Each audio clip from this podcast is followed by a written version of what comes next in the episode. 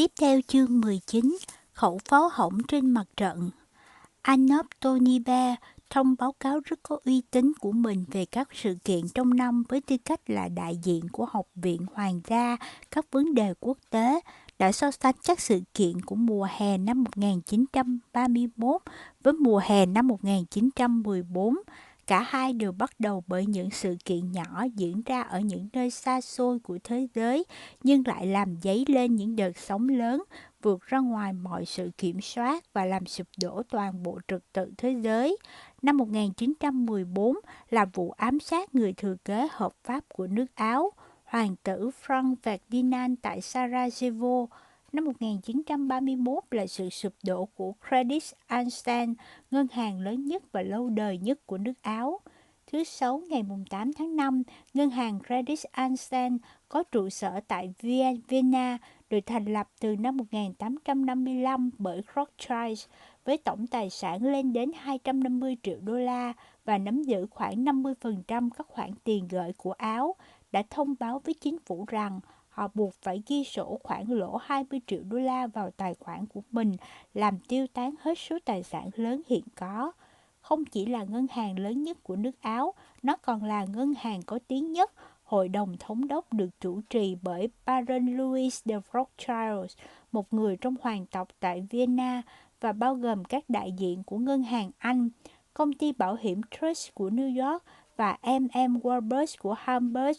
Sau cuộc họp bí mật căng thẳng vào cuối tuần, chính phủ đã đưa ra sự việc ra công chúng vào ngày thứ Hai 11 tháng 5, đồng thời tuyên bố gói cứu trợ 15 triệu đô la được vay từ Ngân hàng Thanh toán Quốc tế BIS.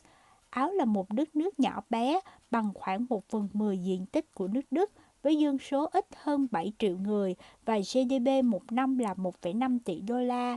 Tuy nhiên, tin tức lan ra làm xôn xao cả thành phố London và ngân hàng Anh. Thật tình cờ, Jack lại đang có mặt tại Top Flosser cùng với Norman khi sự việc xảy ra. Harry Shipman, một trong những cố vấn cấp cao của vị thống đốc, biết được vài điều về mức độ của sự hỗn loạn đằng sau những tiết bài trên, trang nhất của các báo đã nói rằng Tôi nghĩ việc này sẽ làm sụp đổ toàn bộ nguồn tài sản vốn đã bấp bênh mà bấy lâu nay chúng ta phải sống dựa vào nó. Cũng giống như rất nhiều các ngân hàng Đức, Credit Einstein đầu tư trực tiếp vào công nghiệp, tương tự các công ty tư nhân chuyên mua bán các công ty con, Private Equity Firm, ngày nay. Tuy nhiên, nó đặc biệt dễ bị tổn thương không chỉ bởi nó vay mượn tiền trong ngắn hạn để tài trợ các khoản đầu tư dài hạn có tính thanh khoản không cao, mà còn bởi vì nó mang khoản nợ nước ngoài khổng lồ trên sổ sách, khoảng 75 triệu đô la trong tổng số tiền gửi khoảng 250 triệu đô la. Ngân hàng này đã lớn mạnh trong vòng một thập kỷ trước đó bằng cách sáp nhập hàng loạt các ngân hàng nhỏ lẻ hơn nữa vào năm 1929 bị thuyết phục bởi một ngân hàng quốc gia Áo. Ngân hàng này đã thôn tính Bonda Kredistan, đối thủ thứ hai đang phải gánh một khoản nợ khổng lồ của mình để bù đắp cho Credit Einstein đã kế đã vì đã cứu hệ thống ngân hàng Áo bằng cách gánh lên vai một ngân hàng phá sản. Ngân hàng Trung ương Áo đã bí mật rót tiền cho ngân hàng này thông qua các ngân hàng ở London, điều mà ngân hàng Anh biết quá rõ. Thế nhưng, tuyên bố về gói cứu trợ đã không làm tình hình ổn định trở lại, có thể bởi rất nhiều người thấy rằng vấn đề nghiêm trọng hơn rất nhiều so với những gì chính phủ nhận định. Khi Credit Ansan cuối cùng cũng sụp đổ hai năm sau đó, con số lỗ đã lên tới 150 triệu đô la. Trong vòng 4 ngày sau đó, hiện tượng rút tiền ồ ạt diễn ra không chỉ với Credit Einstein mà với tất cả các ngân hàng Áo, làm mất đi tổng số 50 triệu đô la, khoảng 10% tổng số tiền gửi. Trong một nỗ lực nhằm cứu vớt hệ thống ngân hàng, Ngân hàng Quốc gia Áo đã thực hiện nguyên tắc của Beijing cho vay không hạn chế và vì vậy bơm thêm khoảng 50 triệu đô la vào hệ thống chỉ trong một đêm đã làm lượng cung tiền trong nước vượt tăng 20%. Norman đặc biệt có thiện cảm với nước Áo. Sau chiến tranh, ông đã cấp cho Áo khoản vay đầu tiên nhằm ổn định đồng tiền của nước này. Vì sự phục vụ đó, ông đã được tặng huy chương danh dự bằng vàng trao bởi đại sứ Áo tại Vương quốc Anh, Baron George Frankenstein. Trong vòng mấy ngày sau, ông thường xuyên giữ liên lạc với Harrison tại New York và Luther ở Berlin với sự trợ, hỗ trợ rất tiện lợi của điện thoại quốc tế. Sợ rằng sự đổ vỡ của đồng tiền ở Áo sẽ lan sang các nước láng giềng, ông quyết tâm kêu gọi một nỗ lực cứu trợ quốc tế. Không ai trong số các thống đốc ngân hàng trung ương từng phải đối mặt với một cuộc khủng hoảng tài chính toàn cầu, và vì vậy họ phải tập làm mọi thứ từ đầu nhưng họ đã mắc phải hai sai lầm. Một là với quy mô của sự kiện này, họ đã đưa ra sự giúp đỡ quá ít ỏi. Và hai là tin rằng cần phải tập trung lại với nhau giống như một liên minh lớn. Họ đã không hành động kịp thời. Họ đã để mất tới 3 tuần với các cuộc điện thoại quốc tế điên cuồng để tập hợp tiền, với số tiền cũng chỉ có 15 triệu đô la. Khi các khoản cho vay vừa được ký kết, nó đã bị dùng hết sạch và sự rút tiền ồ ạt khỏi các ngân hàng áo đã biến thành sự bán tháo đồng tiền áo. Ngân hàng quốc gia mất tới 40 triệu đô la trong tổng số 110 triệu đô la dự trữ, phải đối mặt với hệ thống ngân hàng đang lâm nguy với một đồng tiền ốm yếu, áo xin thêm 20 triệu đô la nữa. Cuộc khủng hoảng bị bối cảnh chính trị đương thời làm cho phức tạp thêm rất nhiều. Tháng 3 năm 1930, Đức và Áo tuyên bố sẽ thành lập một hiệp định chung về thuế quan. Các láng giềng của Đức, đặc biệt là Pháp và Cộng hòa Séc, đã ra sức ngăn chặn động thái này bởi họ vẫn nhớ rằng Hiệp định Sèvres lịch sử của thế kỷ thứ 19, Hiệp định chung về thuế quan từ các lãnh thổ trong Liên bang Đức chính là khúc dạo đầu cho sự hợp nhất của nước Đức sau ngày sau ngày nay và sợ rằng đây có thể là bước đi đầu tiên của một liên minh chính trị áo Đức. Chính phủ Pháp lúc này lại nhìn thấy cơ hội cho mình, thực tế là chính họ đã tạo ra nó bằng cách bí mật khuyến khích các ngân hàng Pháp rút tiền khỏi áo. Đến ngày 16 tháng 6, tình hình đã trở nên căng thẳng từng giờ. Nội các áo sắp phải đặt một ngày không giao dịch lên các ngân hàng do lo sợ trật tự tại Vienna bị phá vỡ. Trong khi vẫn đang sốt ruột chờ đợi khoản vay tiếp theo, Áo nhận được thông tin rằng Pháp sẽ đồng ý cho vay với điều kiện là Áo phải từ bỏ hiệp định thuế quan chung. Như một tối hậu thư, chính phủ Áo chỉ có 3 giờ đồng hồ để đáp lại lời đề nghị. Tới đường cùng, Áo buộc phải chấp nhận. Tuy nhiên, ở London, Norman cảm thấy bị xúc phạm bởi nước Pháp đã lạm dụng trắng trợn sức mạnh đồng tiền của một tổ chức tài chính chính thống và một mực rằng Ngân hàng Trung ương Anh có thể tự mình cho nước Áo vay tiền. Nhưng nếu nghĩ rằng mình đã ngăn chặn được cuộc khủng hoảng từ trong nước, thì từ trong trứng nước thì nọc man đã nhầm. Ngày 5 tháng 6 lúc 2 giờ 30 chiều, Thomas Lamon gọi điện cho Tổng thống Hoover. Khi cuộc khủng hoảng ở Áo nổ ra thì Đức cũng bắt đầu mất dần dự trữ vàng của mình. Sự ảnh hưởng này không quá lớn, bởi mặc dù Đức có lượng lớn vốn hiện đang ở Áo, nó chủ yếu chỉ là vấn đề tâm lý. Thế giới vốn không phân biệt rõ ràng giữa tình hình ngân hàng tại Berlin và Vienna đã đi đến kết luận rằng nếu ngân hàng chính ở Áo đang gặp vấn đề lớn thì ngân hàng Đức cũng sẽ sớm nối gót theo. Khi tiền bắt đầu rút khỏi Đức, người ta bắt đầu đồn đại rằng Berlin sẽ sớm yêu cầu tạm ngừng trả nợ chiến tranh. Còn La Minh thì sợ rằng để đương đầu với khủng hoảng chính trị và sự rút dần vốn sau đó, Đức sẽ áp đặt sự kiểm soát lên tỷ giá hối đoái, cùng với việc ngân hàng và công ty Mỹ đang nắm giữ 1 tỷ đô la nợ ngắn hạn của Đức. Động thái này có thể đe dọa khả năng thanh toán của không chỉ một ngân hàng Mỹ. Bóng gió rào trước rằng ông đang đưa ra lời đề nghị điên rồ, kiểu như Tổng thống phải nhảy ra khỏi cửa sổ, La Minh gợi ý là Hoover đơn phương tuyên bố tạm dừng các khoản thanh toán, nợ chiến tranh và bồi thường chiến phí. Không một nước châu Âu nào có thể đưa ra ý tưởng này trước bởi nó sẽ ngay lập tức làm dấy lên câu hỏi về nợ tín dụng của chính họ và cho các chủ nợ thấy tín hiệu rằng đã hết hy vọng. Chỉ có Mỹ là ở vào vị trí có thể đi đầu. Hoover lúc này có vẻ không thấy thuyết phục. Ông nói với La tôi sẽ nghĩ về việc này, nhưng về mặt lớn, họ đã không kịp nhưng về mặt chính trị điều đó là không thể. Ngồi ở New York đây, Ngài sẽ không biết được toàn thể đất nước này có thái độ như thế nào với các khoản nợ giữa các chính phủ. Quốc hội đã thấy rằng Pháp đang tích trữ vàng và mua thêm vũ khí. Lamin cố gắng thuyết phục Hoover rằng điều đó sẽ thực sự giúp ích cho Tổng thống về mặt chính trị. Ông cảnh báo rằng có rất nhiều người đang bàn tán về cuộc bầu cử năm 1932 và một bước đi lớn như vậy sẽ xóa đi những nghi ngờ về khả năng lãnh đạo của Tổng thống. Ông kết thúc cuộc nói chuyện một cách trịch thượng theo phong cách vẫn thường thấy ở một giám đốc cấp cao của JP Morgan and Company. Một điều cuối cùng, thưa Tổng thống, là nếu có xảy ra bất cứ chuyện gì trong bất cứ trường hợp nào, chúng tôi cũng không muốn xuất đầu lộ diện. Đây là kế hoạch của ngài chứ không phải của ai khác. Đáp lại đề nghị của La Minh, ngay buổi chiều hôm đó, Hoover triệu tập các cuộc họp với bộ ba cố vấn cấp cao của mình, Bộ trưởng Bộ Ngoại giao Henry Stimson, Bộ trưởng Tài chính Andrew Mellon và cấp phó của Mellon là Organ Mills để đưa ra vấn đề tạm ngưng trả nợ như kế hoạch của La Minh. Mellon tuyên bố hoàn toàn phản đối một động thái như vậy, nhưng lại đi nghỉ tại châu Âu ngay ngày hôm sau.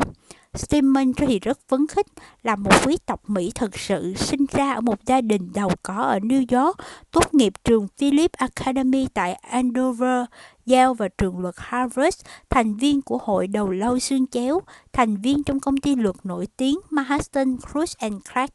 Simpson là một trong những người khôn ngoan nhất trên phố Wall. Ông mang tới Bộ Ngoại giao bầu không khí khuôn phép đúng mực kiểu Victoria.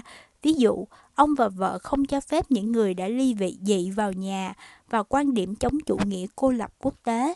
Ông quá quyết quả quyết tâm thúc ông quá quyết tâm thúc đẩy thiện chí giữa các quốc gia đến nỗi vào năm 1929 khi phát hiện ra rằng phòng đen trong bộ của mình vẫn thường xuyên giải mã các bức điện liên lạc giữa các sứ quán nước ngoài và chính phủ của họ. Ông đã lập tức cho đóng cửa phòng này, lập luận rằng là các quý ông thì không nên xem xem trộm thư của nhau.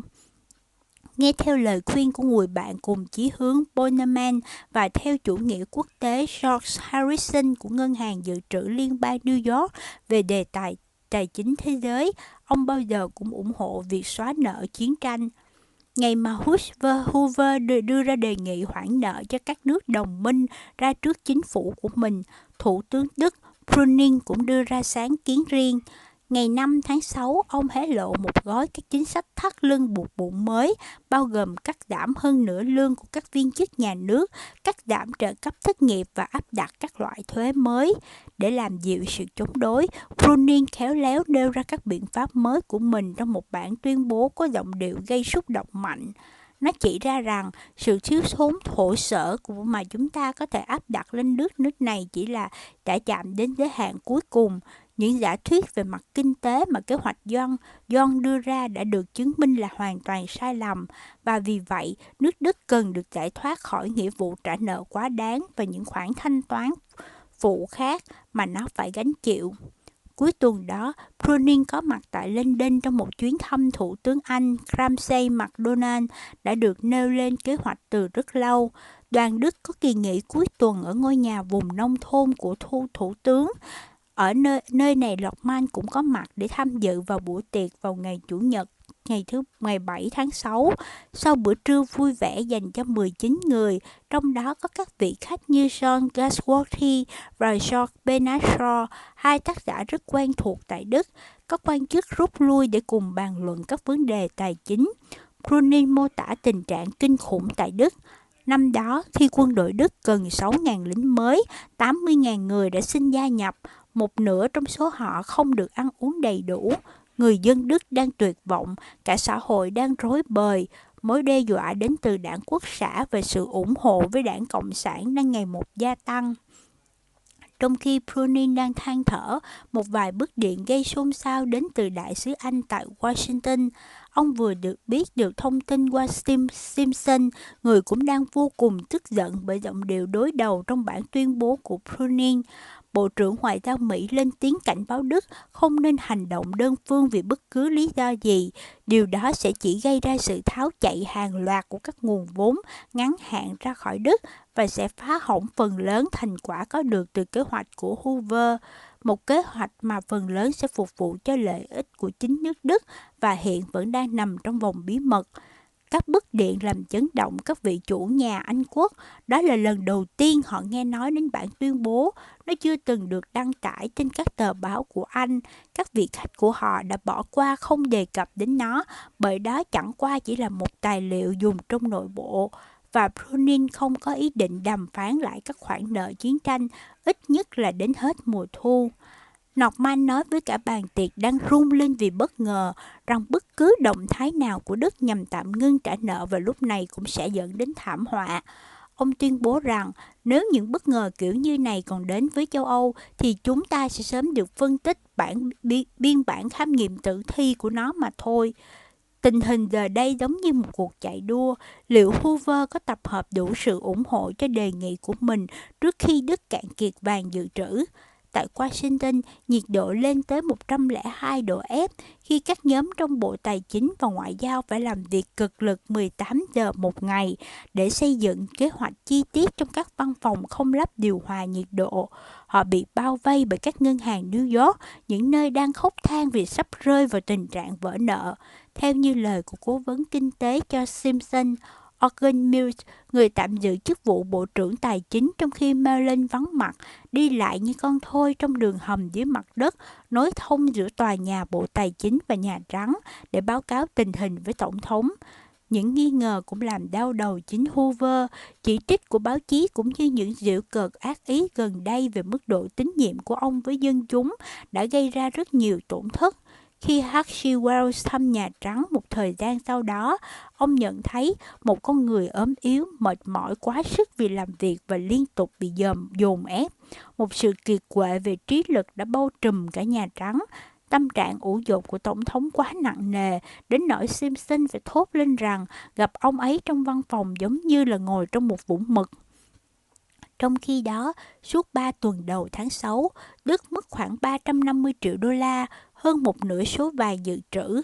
Ở London, Norman phải nịnh nợ các chủ ngân hàng Anh không rút tiền khỏi Đức vì khủng hoảng tiền tệ và ngân hàng đã lan ra khắp châu Âu, tới cả Hungary, Romania, Ba Lan và Tây Ban Nha. Thứ Bảy ngày 20 tháng 6, kế hoạch của Hoover được công bố công khai. Nước Mỹ sẽ xóa bỏ các khoản gốc và lãi trị giá khoảng 245 triệu đô la liên quan đến nợ chiến tranh của Anh, Pháp, Ý và một số nước châu Âu nhỏ khác. Khi và chỉ khi khối đồng minh cho tạm hoãn việc Đức phải trả cho họ 385 triệu đô la nợ chiến tranh tác động của nó lan nhanh như điện. Thứ hai tuần tiếp theo, thị trường chứng khoán Đức tăng vọt 25% trong vòng một ngày. Hoover đã phải nỗ lực tranh thủ sự ủng hộ của những quan chức hàng đầu trước khi đưa ra tuyên bố của mình. Người ta đồn rằng ông đã có được sự ủng hộ của 21 thượng nghị sĩ trước khi công bố bản kế hoạch trước công chúng. Thượng nghị sĩ Arthur Vandenberg của bang Michigan đang đi nghỉ tại Canada đã được nối điện thoại nói chuyện với Tổng thống từ một hiệu thuốc ở Toronto. Một vài thượng nghị sĩ và hạ nghị sĩ khác thậm chí đã được mời đến nghỉ đêm tại Nhà Trắng. Bộ trưởng Ngoại giao có khi phải thức dậy lúc 5 giờ 30 sáng để gọi điện cho Thủ tướng Anh McDonald toàn bộ chính quyền Hoover đã tham khảo ý kiến của tất cả mọi người, tất cả chỉ trừ có người Pháp. Đó là điều ngạc nhiên ngớ ngẩn nhất trong hoạt động ngoại giao suốt nhiệm kỳ tổng thống của Hoover, bởi quốc gia mà ông lờ đi không tham vấn trước, hóa ra không chỉ là chủ nợ lớn nhất của Đức, mà còn là thế lực tài chính chủ chốt lúc bấy giờ ở châu Âu chính phủ Pháp phản ứng trước hết bằng sự ngạc nhiên và sau đó là giận dữ.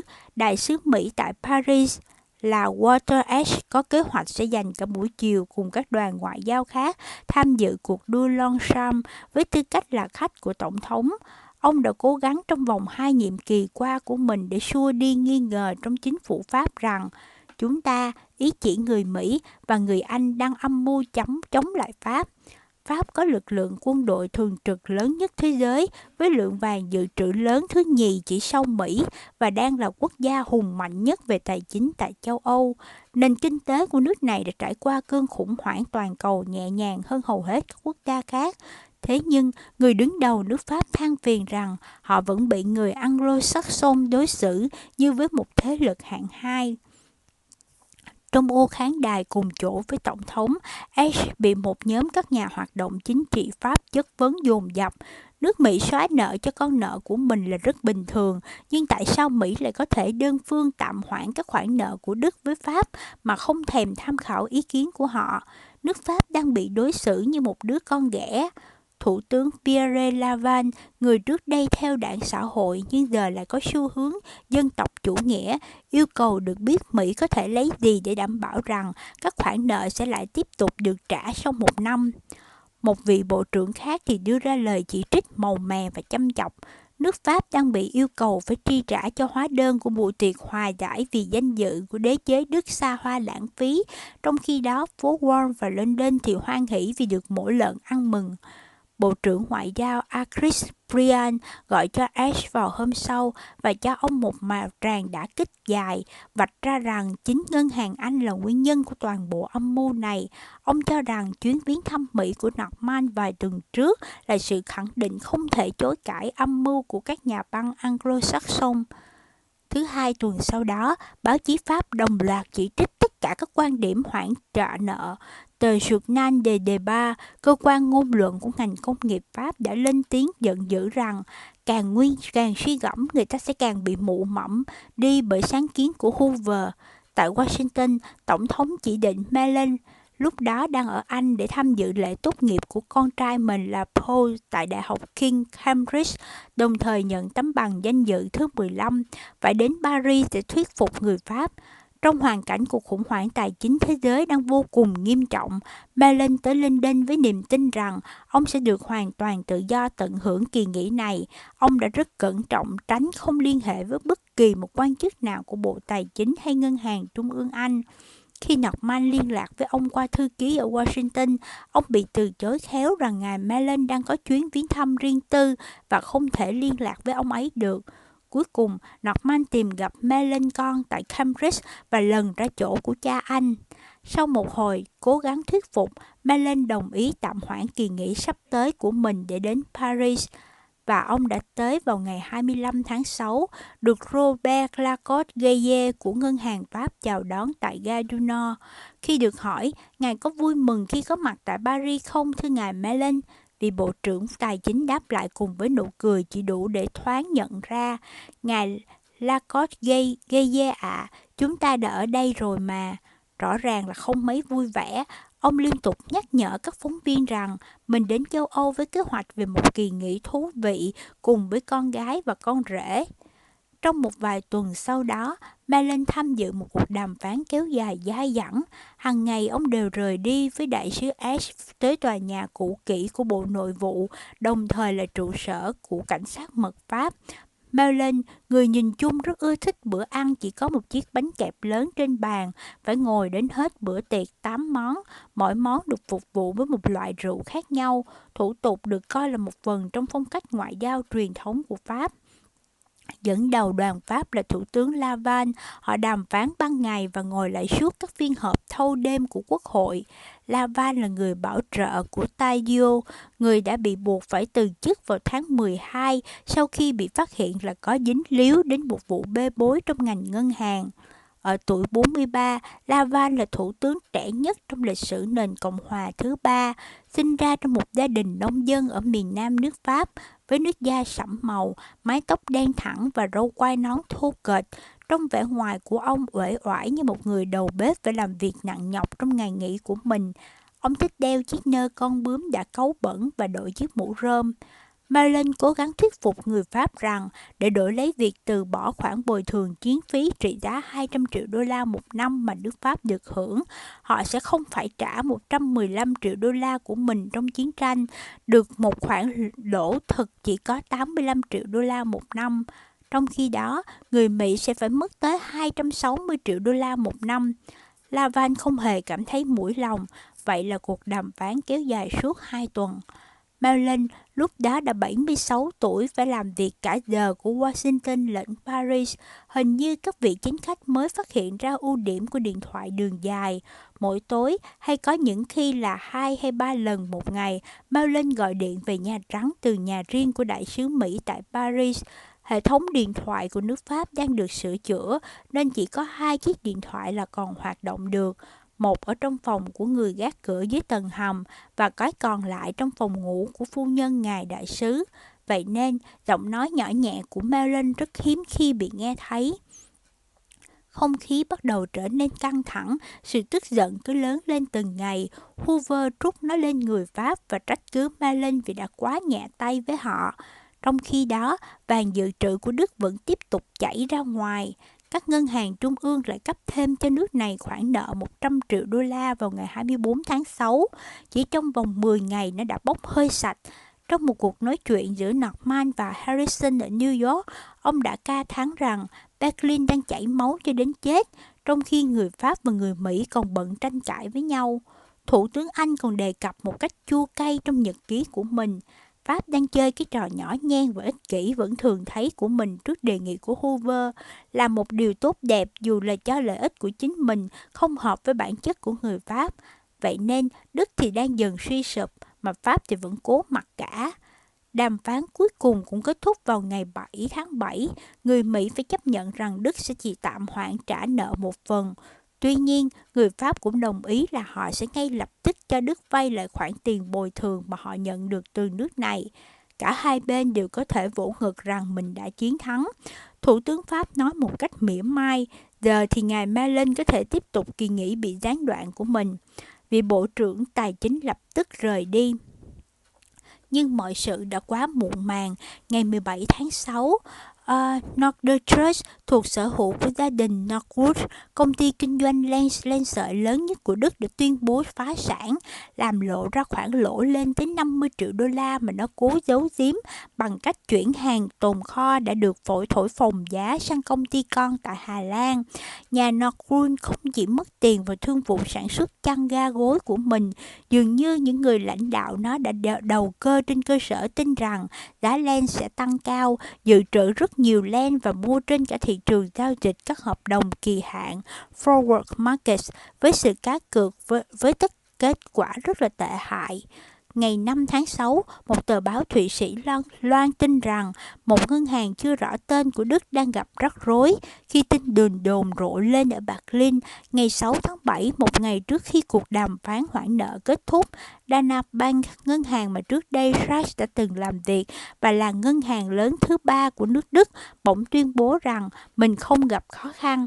Một ngân hàng không thể tồn tại nếu không liều lĩnh, còn một khi nó buộc phải công khai chối bỏ tin đồn rằng mình đang gặp rắc rối thì rõ ràng là nó đang có rắc rối lớn. Hai ngày sau đó, giám đốc Dana Bank Jacob Goldsmith, đồng nghiệp cũ và đồng thời là khắc tinh của Sachs, thông báo với Rice Bank rằng ngân hàng của ông không thể trả được nợ. Người kế nhiệm của Reich tại Kreisbank là Hannah Luther, người với tư cách là Bộ trưởng Bộ Tài chính năm 1923, thời điểm đỉnh cao của lạm phát phi mã, đã phải miễn cưỡng bổ nhiệm Reich làm cố vấn tiền tệ. Luther, mặc dù không phải là thành viên của quốc hội và là một chính trị gia không đảng phái, đã là thủ tướng trong vòng 18 tháng vào năm 1925, nhưng bị buộc phải từ chức một cách không vẻ vang gì khi chính phủ của ông yêu cầu các đại diện ngoại giao và lãnh sự Đức ở nước ngoài.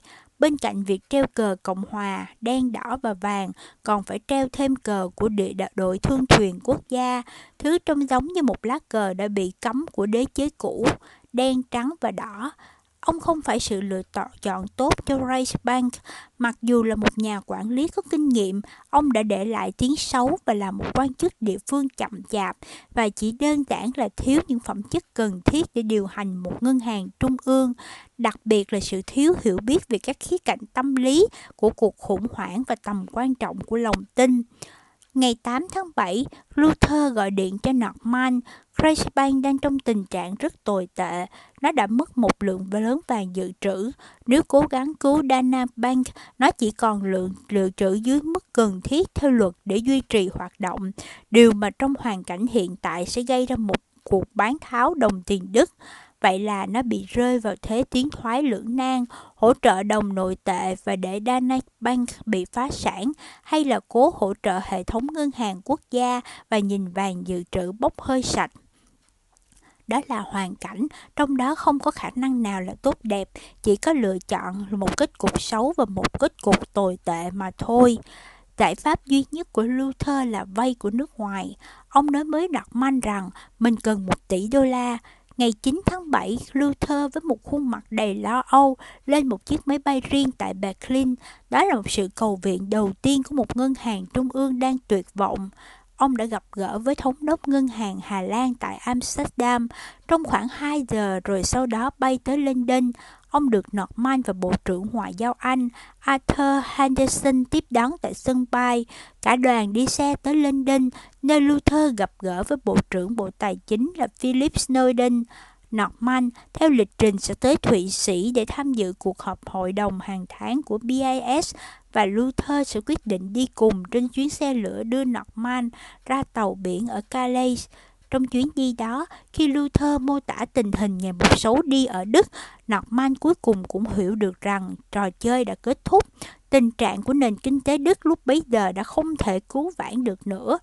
Với tư cách là một thống đốc ngân hàng, tất cả những gì ông có thể làm cho nước Đức là vay thêm một khoản tạm thời, chỉ để kéo dài thêm chút thời gian. Nước Đức giờ đây đang chìm dần và sắp sửa chìm nghiễm. Các con số cũng nói lên tất cả. Đức hiện có GDP khoảng 13 tỷ đô la và đang giảm đi theo từng tháng. Khoản chiến phí về bồi thường là 9 tỷ đô la, nợ tư nước ngoài 6 tỷ đô la và chỉ có 3,5 tỷ đô la tiền gửi ngắn hạn, lúc nào cũng có thể bị rút hết. Trong vòng 2 năm qua, 500 triệu đô la đã bay biến khỏi nước Đức, họ chỉ còn lại 250 triệu đô la dự trữ vàng. Norman và Harrison đã hối thúc Luther thắt chặt tín dụng hơn nữa để ngăn chặn dòng tiền chạy khỏi Đức. Norman nói với ông rằng hy vọng duy nhất của nước Đức hiện giờ là vay được khoản nợ dài hạn từ nước Pháp, quốc gia châu Âu duy nhất có đủ vàng dự trữ để cứu trợ Đức. Luther và Norman chia tay ở Calais, Norman đi Thụy Sĩ, còn Luther tới Paris. Luther được thống đốc ngân hàng trung ương Pháp Mocre đón tại Gare du Nord Thứ Sáu ngày 10 tháng 7, ông ăn trưa tại ngân hàng cùng các cơ quan chức cấp cao. Hai người quyền lực nhất trong đó là François de Wendell và Baron Esmond de Rothschild. Cả hai đều rất cương quyết chống đối Đức, khước từ việc các ngân hàng cho nước này vay và nói với Reuters rằng hy vọng duy nhất của ông lúc này là một khoản vay từ chính phủ Pháp. Chiều hôm đó và cho đến tận tối, vị thống đốc của Reichsbank đi đi lại lại khắp các con phố, các bộ của Pháp để để nhỡ hết chuyến tàu này đến chuyến tàu khác về Berlin. Chính phủ Pháp thông báo với ông rằng họ có thể sẵn sàng cho vay đến 300 triệu đô la với điều kiện là Đức từ bỏ hiệp định chung về thuế quan với Áo ngừng việc đóng hai tàu chiến loại nhỏ, tăng mạnh lãi suất để ngăn không cho tiền chảy ra nước ngoài và hoàn toàn hướng mình đi theo một chính sách dân chủ và hòa bình bằng cách cấm các cuộc biểu tình quần chúng của các tổ chức theo chủ nghĩa dân tộc. Chỉ là thống đốc của Reichsbank, Luther không có thẩm quyền để đồng ý với tất cả những điều kiện trên. Thứ Bảy ngày 11 tháng 7, ông đáp một chuyến máy bay khác tại Le Bourget để trở về Berlin. Tờ Time cuối tuần đó đã viết, kể từ những ngày tháng 7 năm 1914, khi chiến tranh thế giới chuẩn bị bùng nổ, chưa bao giờ những lời đồn đại là nhiều đến như vậy. Nội các Đức bắt đầu họp từ 8 giờ tối và tranh luận đến tận mờ sáng ngày hôm sau. Tất cả các tờ báo lớn của Đức đều phản đối mạnh mẽ trò đe dọa chính trị kiểu tống tiền của Pháp và cảnh báo rằng nó sẽ chỉ làm nỗi căm hận của người Đức đối với người Pháp tăng lên. Tin đồn lan đi khắp nơi rằng Tổng thống Hindenburg sẽ từ chức nếu chính phủ chịu khuất phục trước những yêu sách của Pháp. Thậm chí còn có những tin đồn giật gân hơn lan ra ngoài rằng nội các đang xem xét quốc hữu hóa toàn bộ ngành công nghiệp, ngân hàng, đóng tàu và thương mại tư nhân. Chủ nhật đó, nội các Đức tuyên bố từ chối đề nghị của Pháp. Nội các Pháp họp trở lại tại Paris sau khi tạm nghỉ nhân dịp lễ kỷ niệm ngày phá ngục Pest Bastin liền với cuối tuần. Họ nghe được lời khẩn cầu xem xét lại từ phía đại sứ Đức tại Pháp.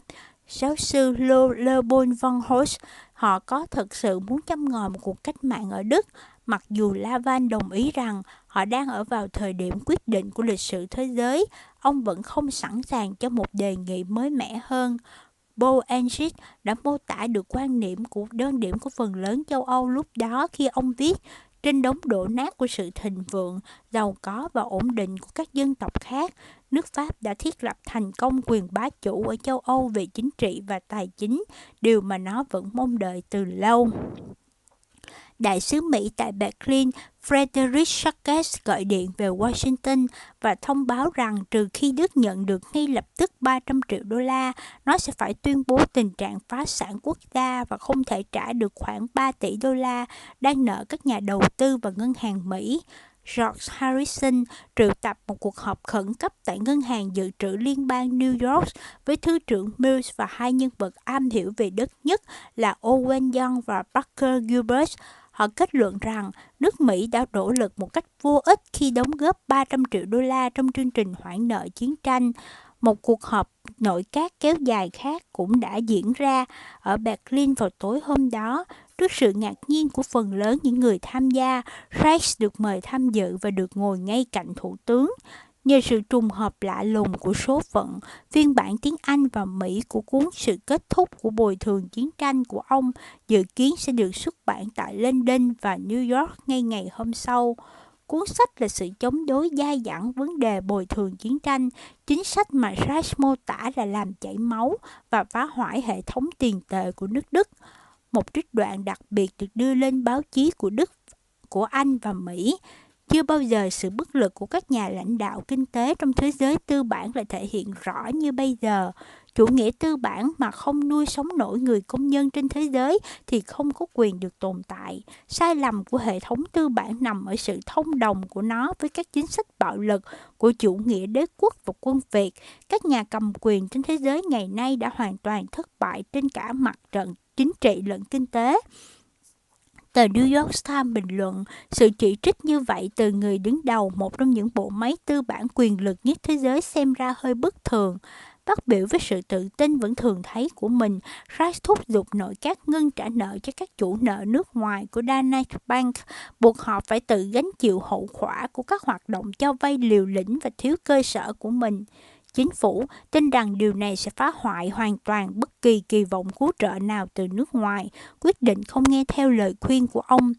Cuộc họp nội các kết thúc lúc 2 giờ đêm. Sáng ngày hôm sau, Luther lại đớp đáp một chuyến bay khác, lần này là tới Thụy Sĩ, để khẩn cầu trong vô vọng lần cuối cùng các ngân hàng trung ương lúc ấy đang họp tại BIS Sau 12 giờ ngồi tại hội nghị, họ tuyên bố sắp tới sẽ không có một khoản cho vay nào nữa.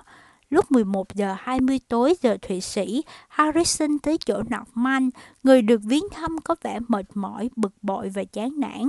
Ông nói lại với Harrison rằng vấn đề này đơn giản là quá lớn với các ngân hàng trung ương. Giải pháp duy nhất hiện giờ là toàn bộ các khoản nợ và bồi thường chiến tranh đã đè nặng lên cả thế giới trong vòng hơn chục năm qua được xóa sạch. Sáng thứ hai ngày 13 tháng 7, khi Luther đang trên đường tới Thụy Sĩ thì Dana Banks đã không được phép mở cửa nữa. Trên các cánh cửa khóa chặt tại tất cả các chi nhánh của nó đều dán một sắc lệnh của chính phủ bảo đảm cho các khoản tiền gửi tại đây.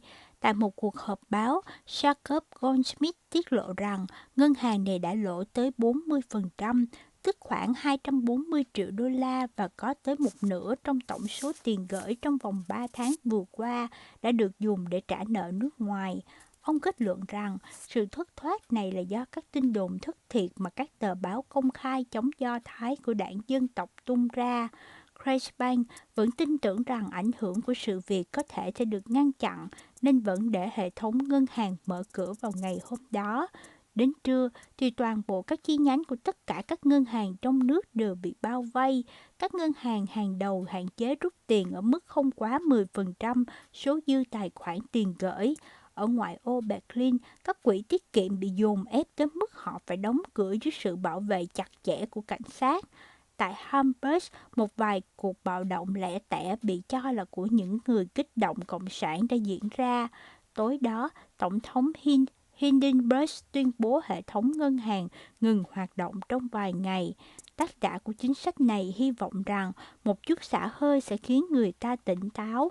Các ngân hàng khắp nước Đức vẫn tiếp tục đóng cửa trong hai tuần sau đó, trừ những hoạt động cơ bản nhất như là trả lương và thuế, trong đó hoạt động kinh doanh gần như bị đình trệ hoàn toàn. Tất cả các ngân hàng ở Hungary đóng cửa trong vòng 3 ngày. Ở Vienna, các ngân hàng lớn cũng tạm ngừng hoạt động. Ở Donetsk và Riga, ở Hà Lan, Ba Lan, Nam Tư và Tiệp Khắc, tình trạng cũng tương tự. Khách du lịch người Đức trên toàn châu Âu, thậm chí ngay cả các khu nghỉ dưỡng cao cấp và sang trọng, đều bị mắc kẹt khi không một khách sạn hay cửa hàng nào chịu chấp nhận đồng mắt của họ. Chính phủ Đức ban hành sắc lệnh này đến xác định khác, mặc dù nạn thất nghiệp đang lan tràn, tỷ lệ lãi suất vẫn được duy trì ở mức 15% chỉ để giữ tiền lại trong nước. Tất cả các khoản trả nợ nước ngoài ngắn hạn của Đức đều bị treo lại. Tất cả các hoạt động hối đoái đều phải thông qua Kreisbank và tất cả các hoạt động chuyển tiền ra khỏi nước Đức đều được quy động chặt chẽ bởi chúng đồng nghĩa với việc mất vàng dự trữ.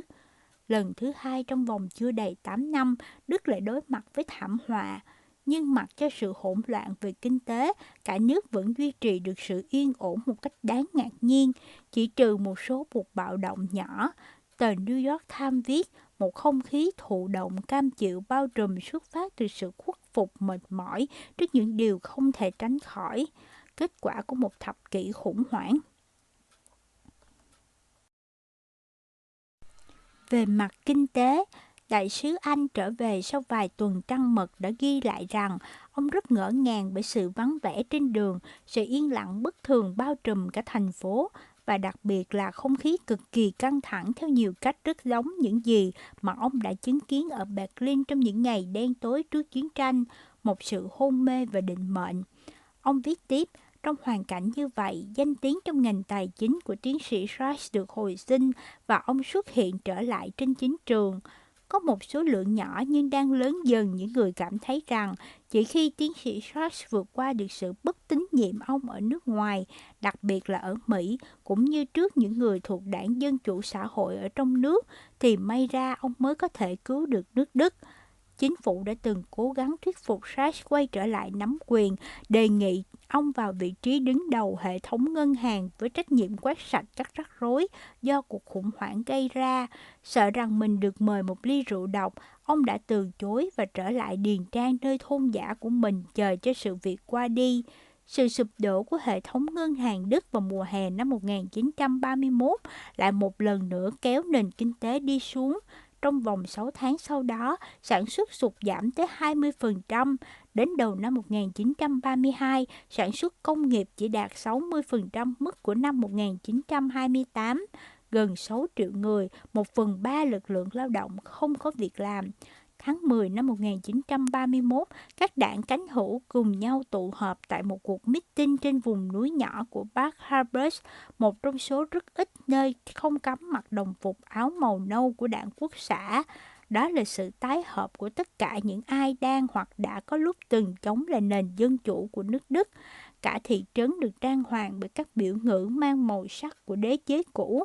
Các thượng tướng tá, sĩ quan cao cấp trong cuộc chiến tranh trước đó đều lộ diện cùng với hai con trai của cựu hoàng kéo theo một loạt các nhà công nghiệp, chính trị, các nhóm dân quân, dân quân bán vũ trang khoảng 5.000 người cùng với lực lượng quân đội của, của tất cả các phe phái.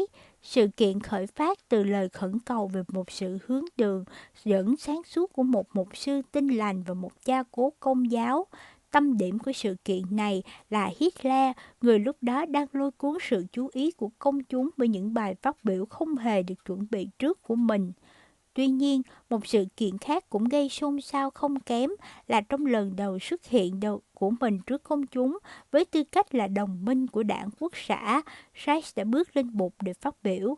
Ông buộc tội chính phủ đã làm tất cả đất nước hiểu sai về con số nợ nước ngoài và dự trữ vàng trong nước, nhưng tại tỏ ra rất mập mờ về các chính sách của phe đối lập chỉ nói rằng những gì một chính phủ phục vụ cho lợi ích dân tộc sẽ làm trong hoàn cảnh này gói gọn trong một vài ý tưởng cơ bản rất giống với những ý tưởng của Paris Đại Đế sau cuộc chiến tranh 7 năm. Bài phát biểu đó đã gây ra sự phẫn nộ trong Quốc hội và chính phủ Đức. Việc cựu thống đốc của Ngân hàng Trung ương phát biểu công khai rằng đất nước đã phá sản, mặc dù điều này rất đúng, được xem như một hành động thiếu trách nhiệm và không thể dung thứ một sự phản bội, nó chỉ đổ thêm dầu vào một cuộc khủng hoảng kinh tế đang sôi sục lúc bấy giờ.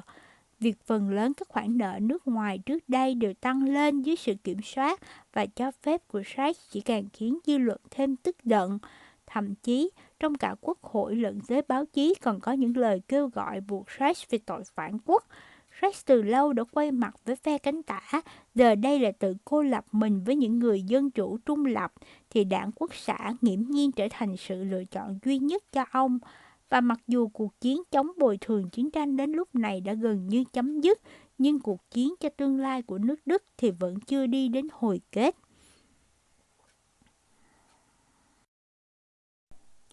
Chương 20 Những cái cùm vàng Năm 1931 đến năm 1933 Hãy trông kìa, vương quốc của ngươi chìm đắm trong sự hỗn mang. Ánh sáng đã tắt trước sự phá hoại của ngươi. Kìa bàn tay ngươi, tên bạo chúa hung tàn.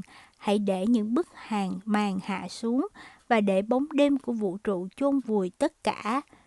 Trích Alexander Poe. Ngày 14 tháng 7, Norman quay trở, trở về từ Pakistan, Thụy Sĩ và nhận ra rằng cuộc khủng hoảng giờ đã lan tới tận nước Anh. Tối đó, Robert Kindersley, giám đốc ngân hàng, đồng thời là người đứng đầu chi nhánh London của quỹ đầu tư lớn của gia đình Laza, yêu cầu được gặp riêng Norman và cho ông biết rằng ngân hàng Anh của ông đang gặp một vấn đề lớn – Thật trớ trêu là vụ bê bối của họ lại chẳng mấy liên quan tới cuộc khủng hoảng đang bao trùm khắp Trung và Đông Âu. Khoảng giữa những năm 20, một nhân viên kinh doanh tại chi nhánh Bruxelles của ngân hàng Anh đã đánh cược một cách mạo hiểm vào sự sụp đổ của đồng franc Pháp và lỗ tới 30 triệu đô la, gần gấp đôi vốn của ngân hàng. Anh cố xoay sở bù đắp lại khoản thiệt hại trong nhiều năm bằng cách thông đồng với một vài thành viên trong văn phòng của mình ở Bruxelles, phát hành nhiều giấy nhận nợ của các đối tác với Laza. Sự việc gần đây mới dần lộ ra ánh sáng khi các giấy tờ có đá này cuối cùng cũng được đem xuất trình.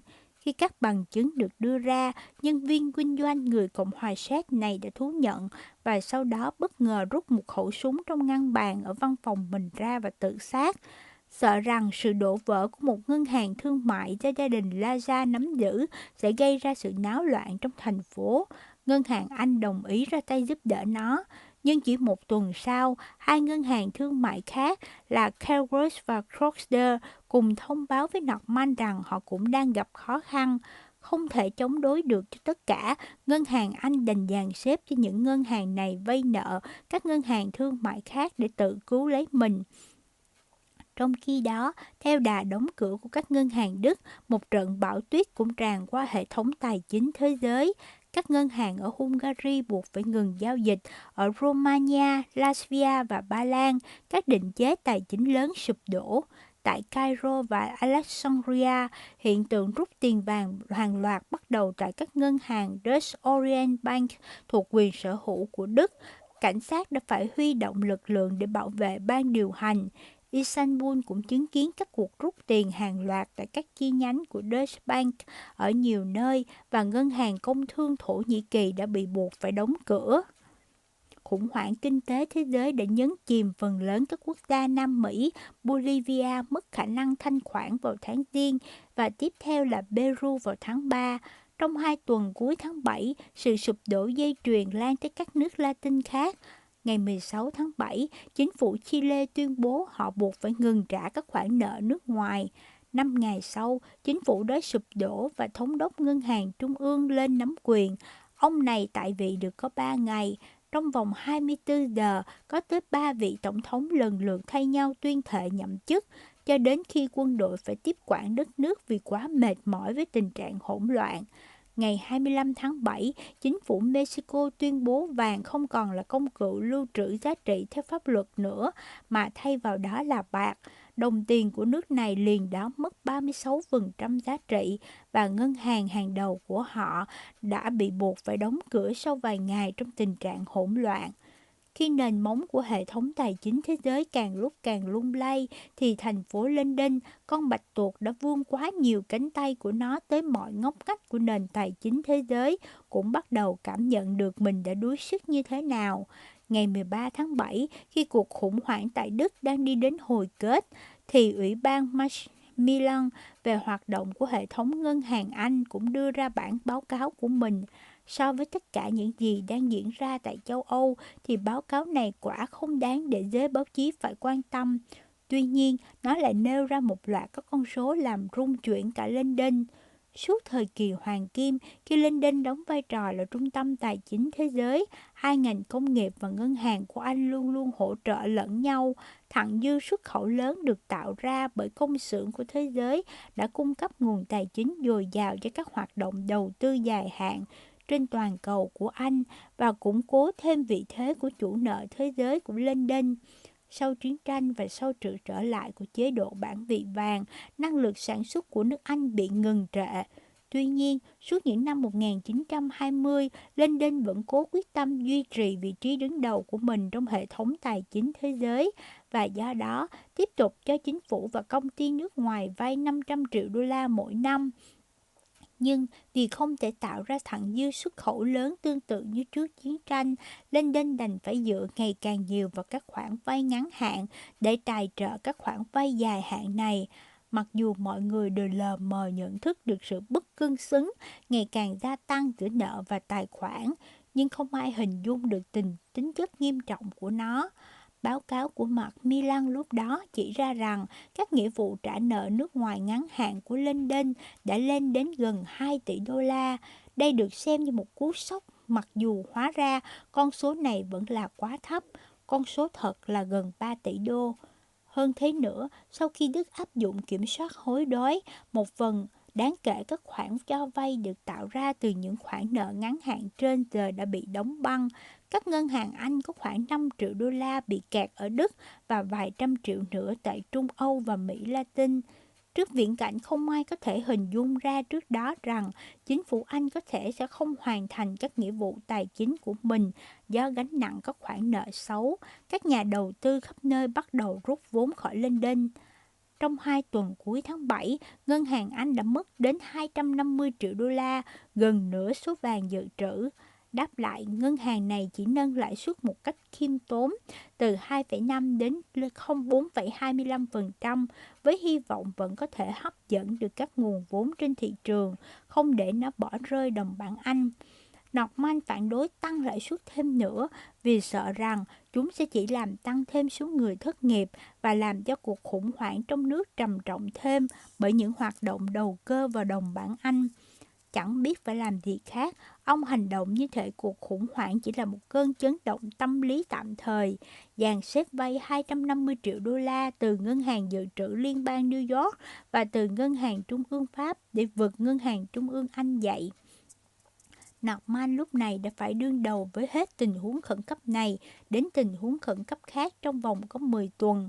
Những áp lực nặng nề nhưng vô hình bắt đầu làm cho thể trạng vốn đã yếu đuối của ông trở nên suy kiệt. Ông rất dễ đảng trí, thường xuyên thay đổi ý kiến và nhiều lần tỏ ra bất lực khi cần phải đưa ra những quyết định dứt khoát. Như lời một trong những giám đốc điều hành, đồng thời là cộng sự của ông, thì đó là một kiểu căng thẳng thần kinh khó kiểm soát. Khi khả năng phải từ bỏ bản vị vàng dần trở nên rõ ràng hơn, ông đã hình dung các hậu quả của sự từ bỏ này bằng những viễn cảnh rất u ám, sự tiêu tan niềm tin và đồng tiền giống như những gì đã diễn ra suốt thời kỳ siêu lạm phát ở Đức, sự sụp đổ của các giá trị tiền tệ, giá cả tăng vọt, dân chúng chúng thiếu ăn, chế độ phân phối lương thực, các cuộc biểu tình chống đối và cả bạo động. Bức tranh mà Norman hình dung ra quá u ám, đến nỗi mà Russell Leffingwell, một cổ đông của tập đoàn Morgan, nơi cái tên Norman vẫn thường xuyên được nhắc đến một cách vô cùng tôn kính, cũng phải phàn nàn rằng không còn ai có thể thuyết phục ông ta thôi không nói về những chủ đề hải hùng này nữa hay sao. Cuối cùng, thứ tư ngày 29 tháng 7, Norman rời công sở sớm. Ông ghi lại tỉ mỉ trong nhật ký của mình là cảm thấy không khỏe.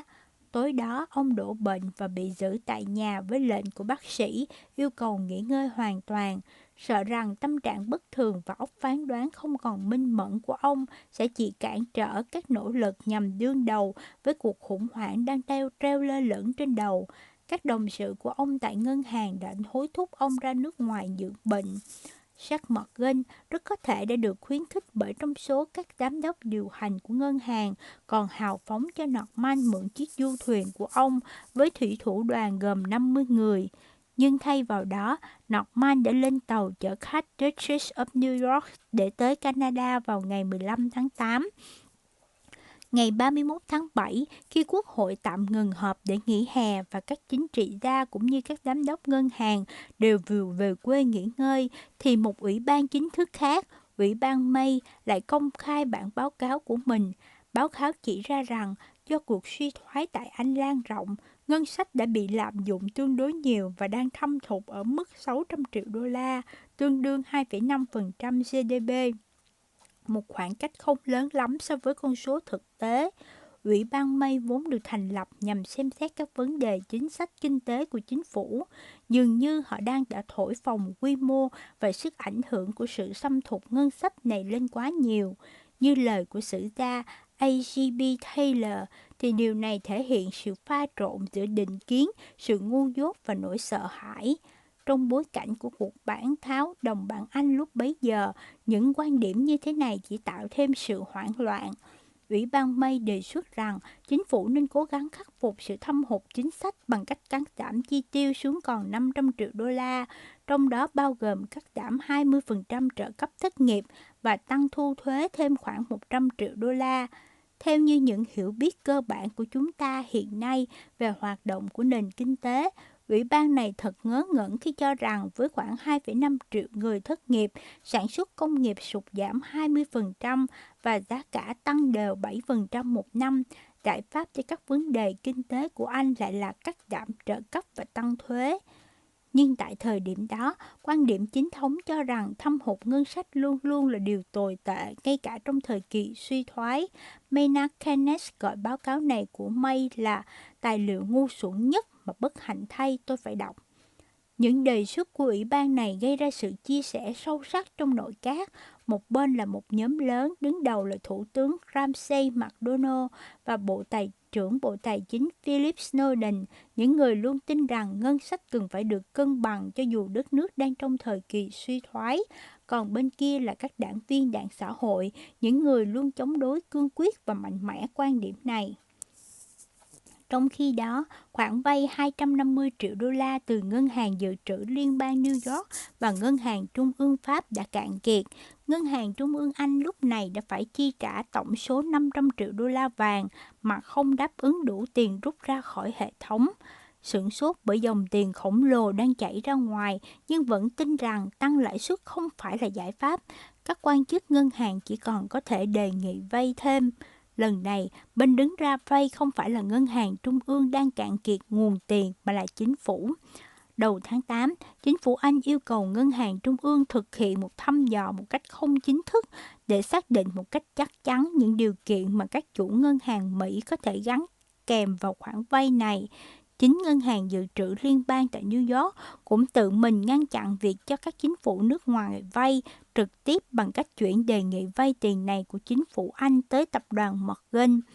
Và thế là các chủ nhà băng ngồi vào bàn đàm phán với một chính phủ đang khát tiền, nhưng một cách rất bản năng lại chỉ coi trọng các giảm ngân sách, đặc biệt là giảm chi tiêu công, xem đó là giải pháp đứng đắn cho hầu hết mọi vấn đề trong suốt thời gian vài tuần sau đó, trong khi các điều kiện đang được bàn thảo, dường như cả chính phủ và ngân hàng trung ương Anh lẫn tập đoàn Morgan đều muốn phe phục che phủ các cuộc đàm phán bằng một màn sương khói mờ mịt, hồng giấu đi danh tính của mình.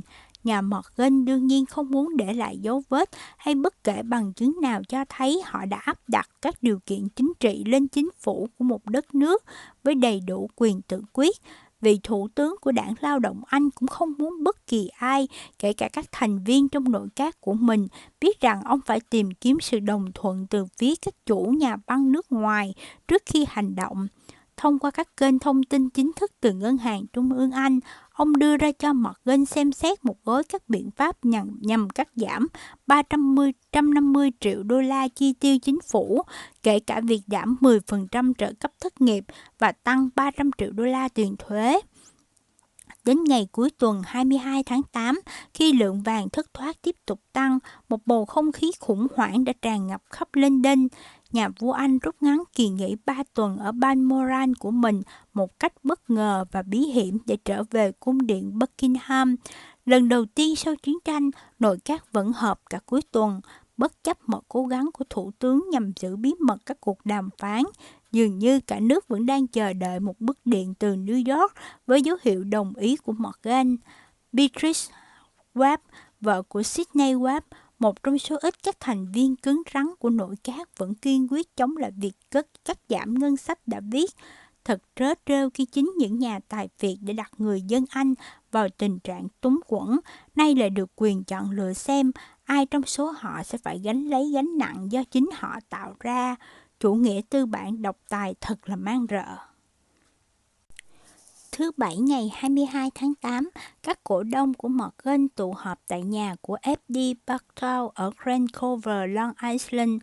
Và sau cuộc tranh luận dài suốt cả kỳ nghỉ cuối tuần, cuối cùng họ cũng đưa ra con số mà họ có thể ra ơn cứu trợ cho ngân sách của nước Anh vào chiều Chủ nhật một bức điện đồng ý với ngôn ngữ ngụy trang phù hợp để che giấu bất cứ tín hiệu nào cho thấy ngân sách của nước Anh đã được trình lên các chủ nhà băng Mỹ xem xét được gửi tới Sir Ernest Harvey, Phó Thống đốc Ngân hàng Trung ương Anh, người đang lo lắng chờ đợi tại văn phòng của mình ở London.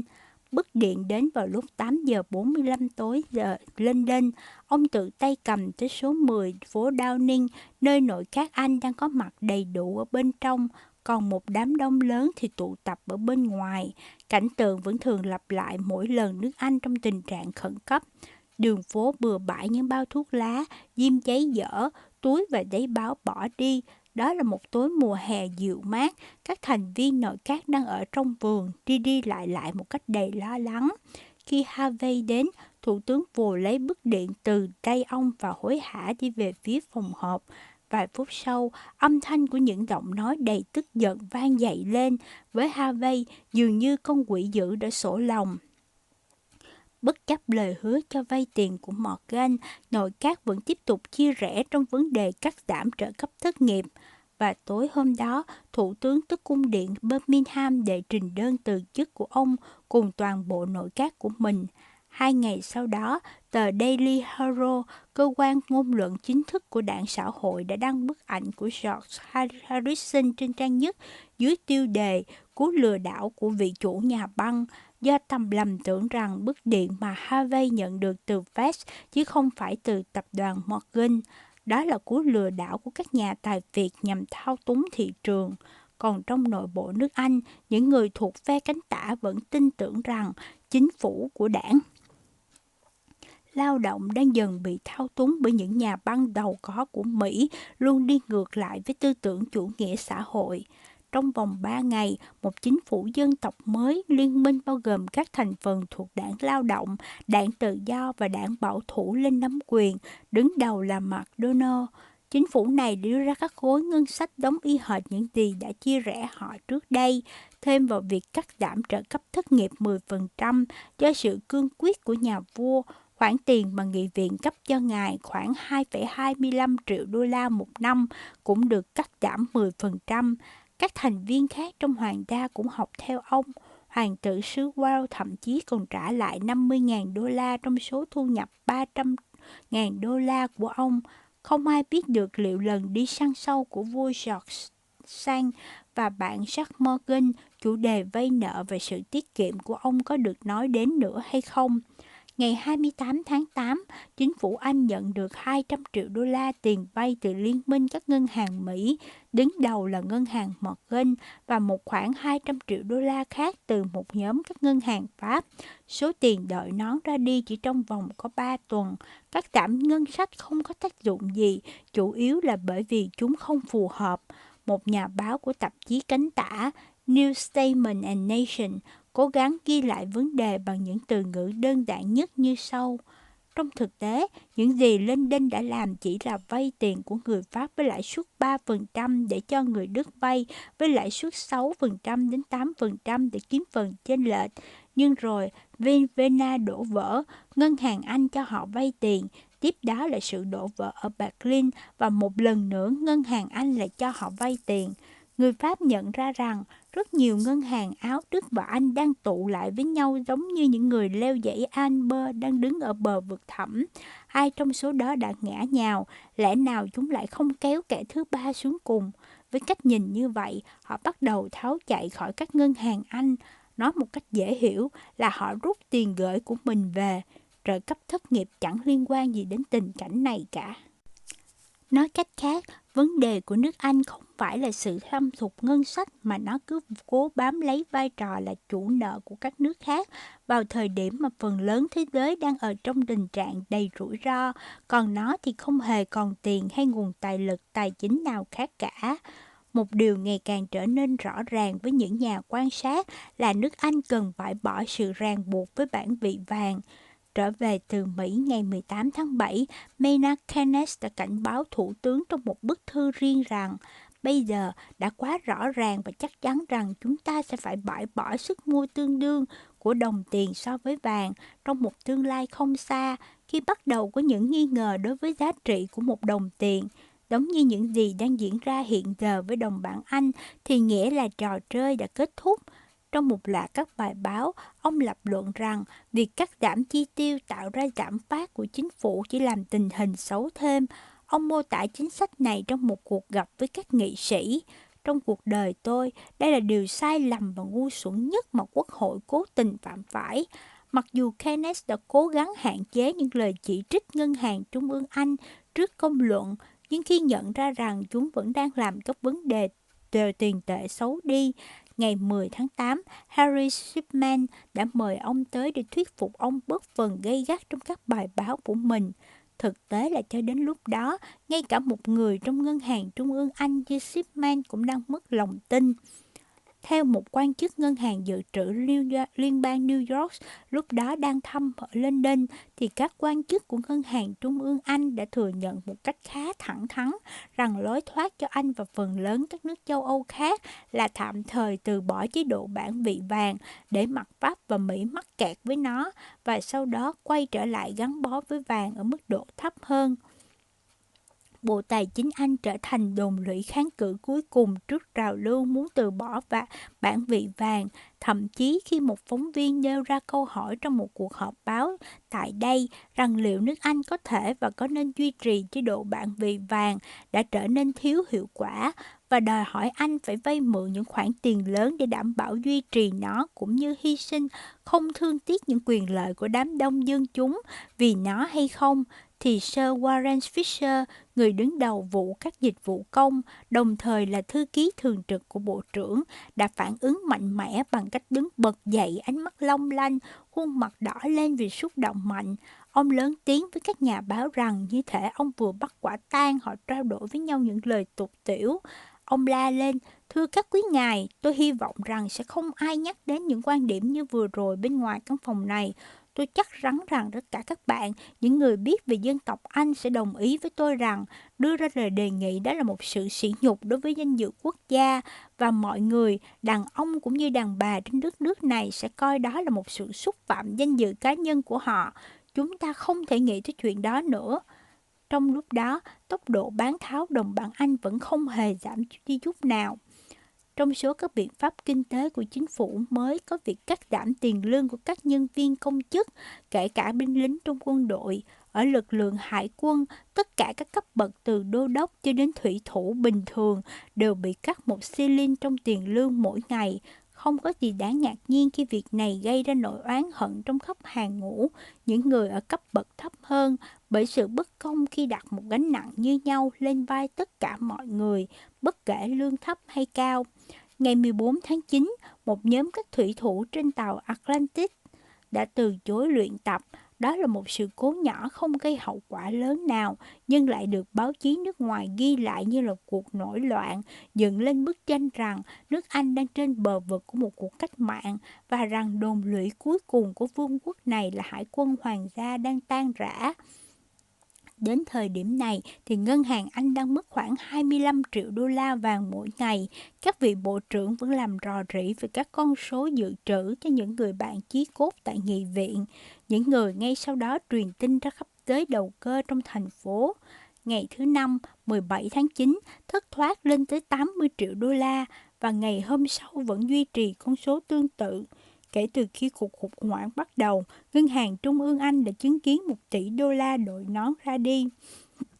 Thứ Bảy ngày 19 tháng 9, chính phủ Anh chuyển lời khẩn cầu cuối cùng trong cơn tuyệt vọng tới chính quyền Hoover nhờ giúp đỡ. Simpson, một người dễ xúc động và có tiếng là thân Anh, đã triệu đại sứ Anh tại Washington tới để giải thích rằng tất cả những khả năng có thể để giúp đỡ Anh đã được đưa ra, bao gồm cả việc cắt giảm hơn nửa nợ chiến tranh, nhưng giờ thì nước Mỹ đành bất lực.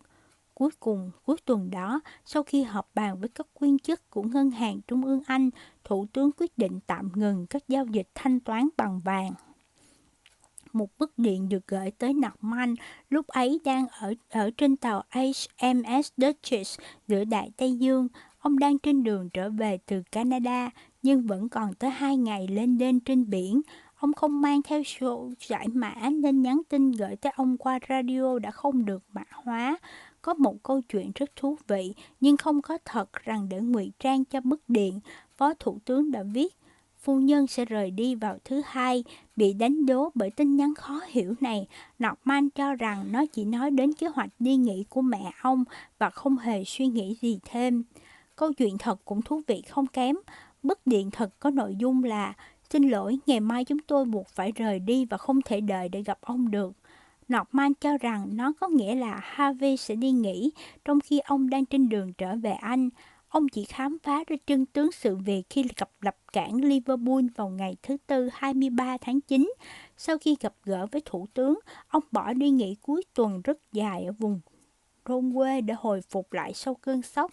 Ông bạn Baldwin của ông đã nói một cách khiếm nhã rằng từ bỏ bản vì vàng với Norman cũng giống như việc con gái ông ta bị mất trinh tiết vậy. Thế nhưng, ngoài nỗi giận dữ, Norman cũng khó mà làm được điều gì khác nếu như lúc ấy ông có mặt trong nước. Phản ứng đầu tiên của công chúng tuần đó là sự hoảng hốt và kinh ngạc. Chỉ một vài người hiểu được nó có nghĩa là gì phần lớn các tờ báo đều ca thán rằng đó là sự kết thúc của một thời đại.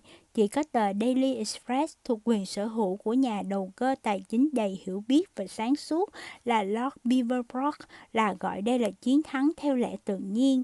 Ông phát biểu một cách lạc quan rằng nhiều năm rồi chẳng có gì đáng phấn phấn khích hơn. Chúng ta từ bỏ bản vị vàng, từ bỏ mãi mãi. Sự kết thúc của bản vị vàng chính là khởi đầu của sự khôi phục thương mại thật sự. Tờ Sunday Chronicle ngày 20 tháng 9 đăng chân dung của Montagu Norman đứng cạnh Winston Churchill. Đây là một phần trong loạt bài về các nhân vật đương thời. Từ khi rời nhiệm sở vào tháng 6 năm 1929, Churchill đã mâu thuẫn với các đồng sự của mình trong đảng bảo thủ về quyền tự quyết của Ấn Độ, nên đã bị cô lập và không còn được ai ủng hộ. Chính vì thế mà giờ đây, ông cảm thấy rất thoải mái khi bày tỏ công khai ảo tưởng đã tan vỡ của từ lâu của mình về bản vị vàng. Ông lập luận rằng vấn đề không phải ở bản thân chế độ bản vị vàng mà là cách của nó được vận hành. Đó là sự tích tụ một lượng vàng lớn của Mỹ và Pháp dẫn đến kết quả là sự thiếu hụt trên toàn bộ phần còn lại của thế giới và chính nó đã gây ra cuộc đại suy thoái ông đã bắt đầu có quan điểm gần giống với Keynes trong một bài phát biểu trước Quốc hội một tuần trước đó. Keynes đã mô tả vàng được đào ra khỏi những cái hầm ở châu Phi và đặt nó vào một cái hầm khác còn khó tiếp cận hơn ở châu Âu và Mỹ. Tuần đó, ngôi sao của bộ phim đổ xô đi tìm vàng Charlie Chaplin đã đến làm khách tại nhà của Churchill ở Chartwells, ngôi nhà kiểu thôn quê của ông ở vùng Kent. Họ đã từng gặp nhau ở Hollywood khi Churchill đang thăm Mỹ vào tháng 10 năm 1929, đúng vào thời điểm của cuộc khủng hoảng trên thị trường chứng khoán. Sau bữa tối, Chaplin mở đầu cuộc nói chuyện với lời lẽ gay gắt. Ngài Churchill, ngài đã mắc phải sai lầm khi trở lại bản vị vàng với tỷ giá hối đoái hoàn toàn không hợp lý vào năm 1925. Lúc đầu, Churchill chỉ thấy hơi ngạc nhiên, nhưng khi ngôi sao điện ảnh tiếp tục cuộc nói chuyện về chủ đề này với sự hiểu biết sâu rộng, thì vị chủ nhà nhớ lại những sai lầm của mình trong quá khứ bỗng chìm vào sự im lặng, ủ rũ khác thường. Tâm trạng đó chỉ tan biến khi nghệ sĩ hài cầm hai chiếc bánh mì lên, cắm hai chiếc đĩa vào đó và biểu diễn điệu nhảy nổi tiếng của mình giống như trên màn ảnh.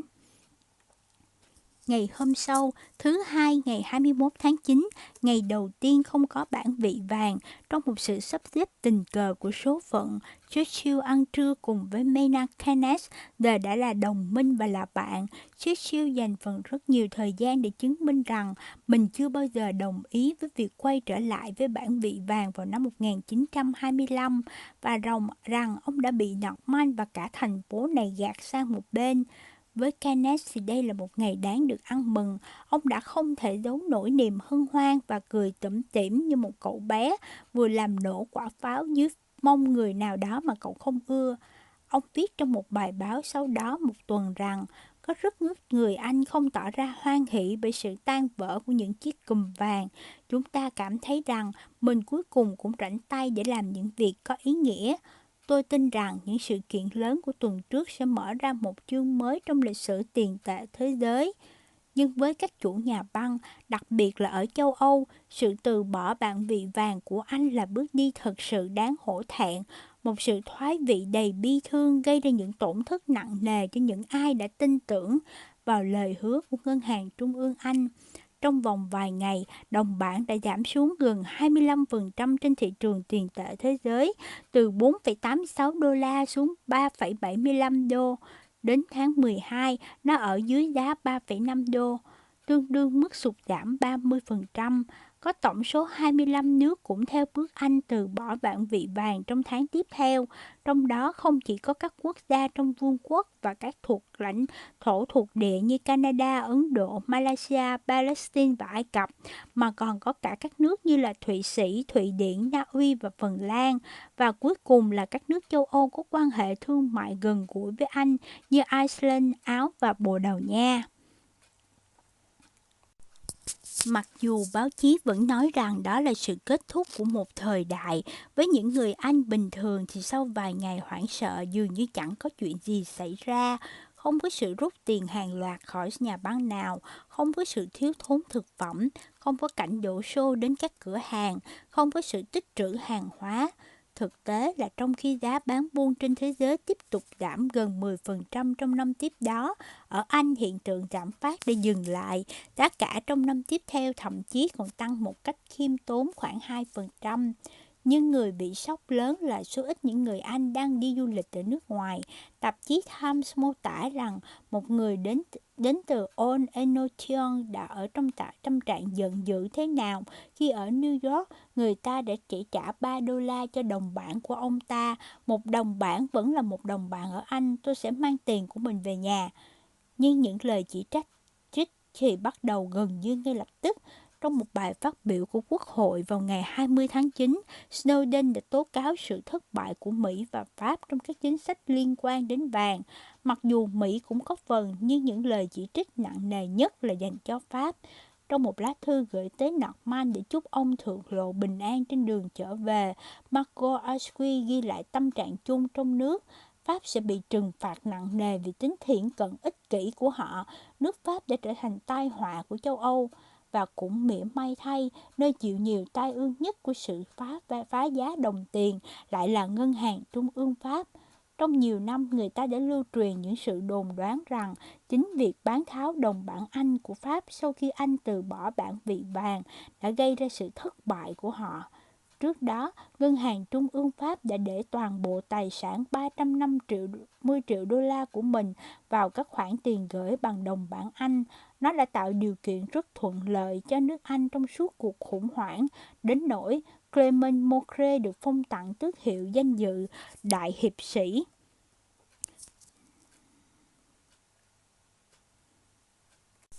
Trong hàng phẩm cấp của đế chế Anh, nhưng sau khi Anh từ bỏ bản vị vàng thì Ngân hàng Trung ương Pháp đã phải chịu thiệt hại tới gần 125 triệu đô la, gấp 7 lần vốn chủ sở hữu của họ. Một ngân hàng bình thường nếu lâm vào cảnh đó chắc là đã phá sản. Các ngân hàng trung ương khác, đặc biệt là các ngân hàng của Thụy Điển, Hà Lan và Bỉ, những nơi đã tin tưởng chắc chắn vào việc giữ một phần dự trữ của mình bằng đồng bảng Anh, trong suốt những năm 1920 cũng mất một khoản lớn. Ngân hàng Trung ương Hà Lan mất toàn bộ vốn, thiệt hại đặc biệt trở nên nghiêm trọng bởi vài ngày trước khi Anh phá giá đồng tiền. Thống đốc ngân hàng này quên mất rằng chỉ có thằng khờ mới hỏi một ngân hàng trung ương về giá trị đồng tiền của họ và chờ đợi một câu trả lời trung thực. Đã hỏi liệu tiền gửi của ngân hàng ông có an toàn không và đương nhiên nhận được lời xác nhận rất chắc chắn. Norman quá hổ thẹn bởi sự mất mát của các đồng sự tại các ngân hàng trung ương khác, đến nỗi ông đã nghĩ đến việc đệ đơn từ chức lên BIS. Thật là một hành động đẹp nhưng không đúng thời điểm, giống một kẻ phá sản đáng hổ thẹn rút khỏi hội chơi của mình. Nhưng BIS đã thuyết phục ông rằng sẽ là không thực tế nếu tổ chức này hoạt động mà không có sự góp mặt của Ngân hàng Trung ương Anh trong các cuộc họp. Mùa hè đó, George Harrison đã làm nhiều việc hơn bất kỳ ai để chống đỡ cho châu Âu. Dường như ông đã dành cả mùa hè để nói chuyện điện thoại đường dài xuyên Đại Tây Dương, chỉ tính riêng chủ đề cuộc khủng hoảng của khu vực Trung Âu, chứ không phải là một vấn đề thường nhật đơn giản nào đó, thì ông và Norman đã phải trao đổi có khi đến 25 lần. Sau khoản vay đầu tiên cho người Áo từ hồi tháng 5 thì rất ít người có thể nhìn thấy trước cơn khủng hoảng sẽ đi tới đâu. Fed đã cung cấp cho Grace Bank hơn 25 triệu đô la và sẵn sàng tung ra con số khổng lồ 500 triệu đô la cho khoản vay tiếp theo, mặc dù nó chưa bao giờ trở thành hiện thực. Fed cũng cấp thêm 250 triệu đô la cho ngân hàng Anh và cuối cùng là tham gia trong vụ dàn xếp khoản vay cuối cùng trị giá 200 triệu đô la của tập đoàn Morgan cho chính phủ Anh. Tất cả những việc đó chẳng mang lại lợi ích gì. Vấn đề của châu Âu hóa ra nghiêm trọng hơn thế nhiều và những gì nó cần lớn hơn rất nhiều so với những gì Fed có thể xoay sở được. Sau khi nước Anh từ bỏ bản vị vàng, cuộc khủng hoảng tài chính lập tức vượt biên bên sang bên bờ Đại Tây Dương. Năm tuần đó, sợ rằng Mỹ sẽ là nước tiếp theo phá giá đồng tiền, châu Âu đồng loạt chuyển đổi 750 triệu đô la họ đang nắm giữ thành vàng. Trong khi một vài báo cáo đại chúng quy kết việc vàng chảy ra khỏi Mỹ là do các triệu phú yếu bóng vía và các nhà đầu cơ với hy vọng kiếm được chút tiền mọn từ các cuộc đổ vỡ kiểu như thế nhưng thực tế cho thấy không phải các nhà đầu tư cá nhân đứng sau hoạt động này mà là các ngân hàng trung ương châu Âu. Trong đó, tổ chức thực hiện việc chuyển đổi vốn mạnh mẽ nhất là một định chế kín đáo nhưng minh bạch, Ngân hàng Quốc gia Thụy Sĩ. Họ đã đổi gần 200 triệu đô la thành vàng, Ngân hàng Quốc gia Bỉ rút 130 triệu đô la, Ngân hàng Trung ương Hà Lan, nơi đã gần như cháy túi cũng chuyển đổi 77 triệu đô la và Ngân hàng Pháp là 100 triệu đô la đã mất vốn tới 7 lần trong suốt thời kỳ phá giá đồng bảng Anh mà vẫn giữ thái độ đoàn kết và nhã nhặn. Từ của thống đốc Mukre để rồi chỉ nhận là một chiến dịch chỉ trích của công chúng Anh, ngân hàng Trung Trung ương Pháp đã học được bài học đáng giá cho mình. Cái giá phải trả để làm một công dân có trách nhiệm của thế giới quả là quá đắt. Sự thất thoát vàng đã đến lúc đặc biệt gây go trong hệ thống ngân hàng Mỹ, nhưng sau đó nó lại càng trở nên căng thẳng hơn với làn sóng phá sản bắt đầu từ Chicago mùa xuân năm đó. Đến tháng 9, cơn hoảng loạn quét qua Ohio rồi quay trở lại Pittsburgh và Philadelphia. Một hội đồng những nhân vật quan trọng của Philadelphia bao gồm hiệu trưởng trường đại học Pennsylvania, tổng giám mục tối cao và thị trưởng đã cho ra lời kêu gọi trên báo chí nhằm củng cố, cố lại niềm tin với các ngân hàng địa phương nhưng nó không mang lại kết quả gì. Gì, 39 ngân hàng trong thành phố với hơn 100 triệu đô la tiền gửi bị buộc phải đóng cửa. Chỉ trong vòng có một tháng sau khi nước Anh từ bỏ bản vị vàng, 522 ngân hàng Mỹ phá sản. Đến cuối năm, tổng cộng có 2.294 ngân hàng, một phần 10 số ngân hàng trong hệ thống, với tổng số 1,7 tỷ đô la tiền gửi, phải ngừng hoạt động. Sự phá sản hàng loạt của các ngân hàng càng làm tích trữ tiền mặt tăng lên. 500 triệu đô la tiền mặt bị rút khỏi các ngân hàng, trong đó phần lớn đều được cất giấu ở những nơi truyền thống như tất, ngăn bàn, két sắt, két an toàn dưới gầm giường, hầm bí mật. Một số khác được cất giấu theo một cách rất độc đáo bao gồm các hố đào dưới đất, nhà vệ sinh, lớp lót trong áo khoác, vòng cổ ngựa, trong hầm mỏ hay thân cây rỗng, bất cứ chỗ nào ngoại trừ các tài khoản ngân hàng.